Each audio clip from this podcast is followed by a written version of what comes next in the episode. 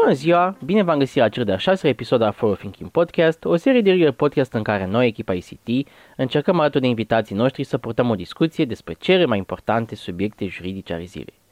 Dacă în episodul anterior am discutat despre GDPR în contextul Privacy Shield-ului, astăzi vom discuta despre whistleblowing.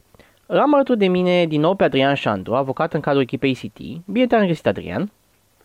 Salut, Andrei! Mă bucur și eu că te-am regăsit și îmi pare bine că abordăm astăzi un subiect precum whistleblowing-ul, care vizează în sine obligații legale ale companiilor, care, dacă nu sunt respectate, se poate ajunge chiar la amenzi însemnate.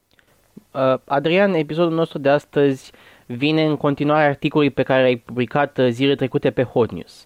Uh, ai spus deja ceva despre amenzi, însă propun ca pentru a afla cum să evităm aceste amenzi, să începem prin a defini whistleblowing-ul și să arătăm cine sau ce este un whistleblower. De acord, de acord. Bun, atunci scurt și obiect, dacă îmi permiți, similar ca în zona de concurență, uh, și în penal whistleblowing-ul reprezintă oferirea de informații de către un angajat despre anumite conduite ilegale, incorrecte sau lipsite de etică din cadrul în companii private sau publice. Și cât Al... despre whistleblower, acesta este persoana care oferă informațiile despre care am, am vorbit. Și totuși, cum a ajuns acest fenomen al whistleblowing-ului să genereze o obligație legală pentru zona de business?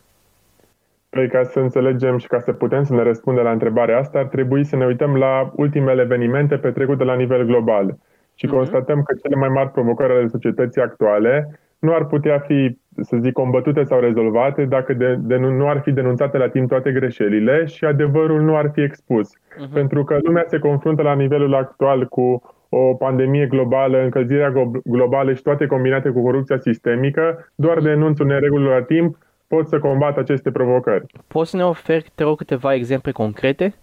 Sigur. O să mă rezum la un uh, exemplu sugestiv și oarecum recent.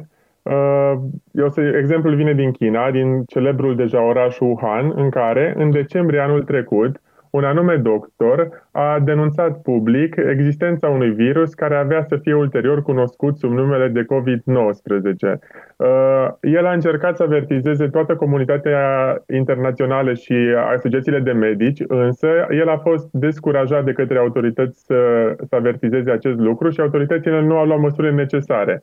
Mhm. Astfel că putem să observăm că, având în vedere că autoritățile nu au reacționat la denunțul unui specialist în domeniu, ar fi putut limita aceste efecte ale COVID-19 dacă din luna decembrie s-ar fi luat uh, anumite măsuri. Bun, trecând la democrațiile vestice, care e poziția autorităților occidentale raportată la subiectul whistleblowing?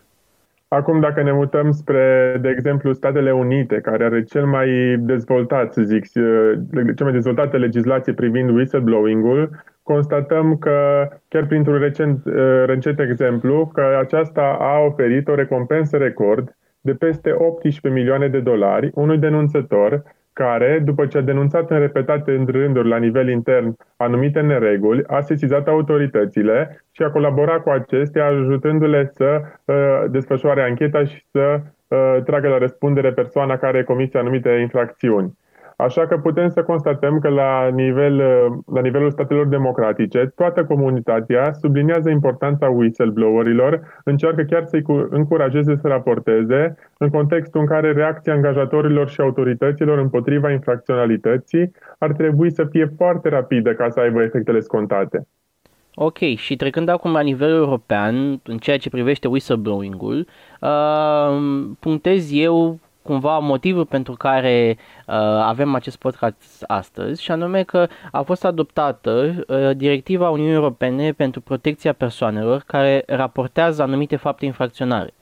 O directivă creată ca răspuns la o serie de scandaluri descoperite și făcute public, uh, făcute publice în ultimii ani de către denunțători în scandaluri celebre, uh, cum ar fi Cambridge Analytica, Panama Papers, uh, Uh, scandalul care a arătat că cei care încearcă să expună infracțiunile corporative în interesul nostru al tuturor, deci un interes public, erau exact. totuși lipsiți de protecție. Ce implicații o să aibă Adrian această directivă pentru zona de business? Directiva are implicații majore, încercând tocmai să protejeze whistleblowerii și introducând un sistem de raportare pe trei niveluri. Adică la nivel intern, către autorități și către mass media. Exact, exact. Practic, ce se va întâmpla? Companiile vor fi obligate să se conformeze directivei și mai, mai în concret, ele vor fi obligate să asigure niște canale sigure și anonime de comunicare prin care orice persoană angajată al companiei ar putea să denunțe diverse uh, fapte neconforme. Uh, pe lângă alte obligații, de exemplu, tot companiile vor trebui să desemneze un reprezentant sau un departament imparțial pentru a întreprinde și niște acțiuni subsevente raportărilor, adică să ofere un feedback persoanei care a făcut denunțul sau să contacteze și să colaboreze cu autoritățile atunci când uh, legea o impune. Este, este foarte interesant ceea ce spui și aș vrea să înțelegem mai bine care sunt companiile care trebuie să implementeze aceste canale de raportare pentru whistlebloweri. Aș vrea să spun că toate companiile sunt obligate să raporteze, să implementeze aceste canale de raportare, însă directiva face diferențiere între companiile cu peste 50 de angajați sau cifre de afaceri de peste 10 milioane de euro. Acestea vor, fi, vor trebui să implementeze uh, aceste, aceste obligații la, nivelul, la momentul în care legea va intra în vigoare pe când celelalte companii mai mici care nu îndeplinesc aceste condiții vor avea un termen de încă 2 ani de la intrarea legii în vigoare pentru a se conforma cu aceste obligații. Și Adrian, dacă totuși nu se conformează cu, cu aceste obligații, haideți să vorbim puțin și despre sancțiunile uh, prevăzute pentru firmele care nu implementează măsurile care să favorizeze whistleblowing-ul. Directiva menționează, uh, să știi că menționează anumite aspecte și cu privire la sancțiuni okay. și ce, spun, ce se prevede acolo e că toate companiile care vor obstrucționa raportarea sau, de exemplu, vor încerca să obstrucționeze raportarea, ori companiile care nu păstrează confidențialitatea identității denunțătorului, așa cum am spus, vor mhm. fi sancționate de către autorități. Mai mult, Măsurile de represalii împotriva denunțătorului vor fi pedepsite, deoarece denunțătorii trebuie să fie încurajați să vină să spună faptele de care lua cunoștință și nu descurajați.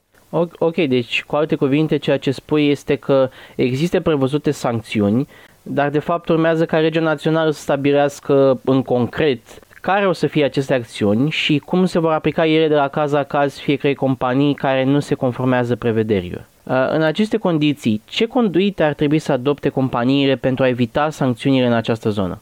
Răspunsul este unul foarte simplu. Mhm. Uh, am în vedere adoptarea și implementarea unui sistem de whistleblowing integrat.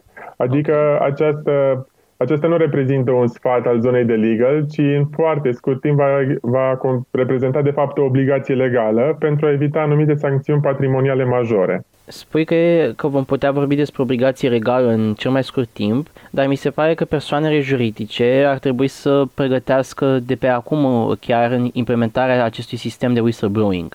Și de ce spun asta? Pentru că observ că ăsta este trendul. Am citit recent un studiu uh, conform căruia undeva la 60% uh, dintre companiile analizate în țări precum Franța, Germania sau Elveția iau deja măsuri pentru prevenirea sau identificarea acțiunilor ilegale și încearcă să facă chestia asta într-o fază cât se poate de incipientă. Exact, exact. Companiile știu de ce fac asta și din motive evidente se grăbesc să implementeze. Și se grăbesc să implementeze pentru că directiva instituie deja acel set minim de obligații necesar uh, și este recomandabil să pregătești din timp politicile prin care să, uh, să implementezi sistemul de whistleblowing într-un mod eficient. Uh, am vorbit de evitarea amenzilor, lăsând la o parte acest aspect. Ce alte avantaje există pentru companii? Păi, pe de o parte avem avantajul evident al evitării unui prejudiciu și nu mă refer la cel de a plăti o amendă, ci prejudiciul pe care ți-l, ți-l produce, de exemplu, ca pentru o companie, uh, existența unei fraude la nivel intern. Uh-huh. Și prin uh, implementarea unui sistem eficient se pot diminua aceste prejudicii sau chiar elimina atunci când ele sunt evitate, însă pe lângă acest avantaj, există mai multe avantaje de ordin uh, nepatrimonial de exemplu, bună înțelegerea conformității de către toți angajații, consolidarea imaginii etice și morale a companiei. Adică sau chiar evitarea daunelor reputaționale. Exact, dar promovarea unei conduite adecvate care să fie integrate în cultura organizațională are efecte benefice pe termen foarte lung, care în final vor fi traduse în, în dezvoltarea business-ului. Categoric. Mulțumesc tare mult, Adrian, pentru o discuție foarte interesantă. Mulțumim și noastră pentru că ne-ați ascultat. Pentru că tot uh, povesteam la începutul discuției uh, de articolul lui Adrian, vă invităm să-l citiți pe Hot News în uh, secțiunea dosare juridice sau și mai simplu să accesați paginile noastre de Facebook sau LinkedIn, unde veți găsi mai ușor link aferent. După cum deja știți, pentru orice întrebări de natură juridică, nu ezitați să ne contactați la office at actlegal-bep.com. Numai bine și pe curând!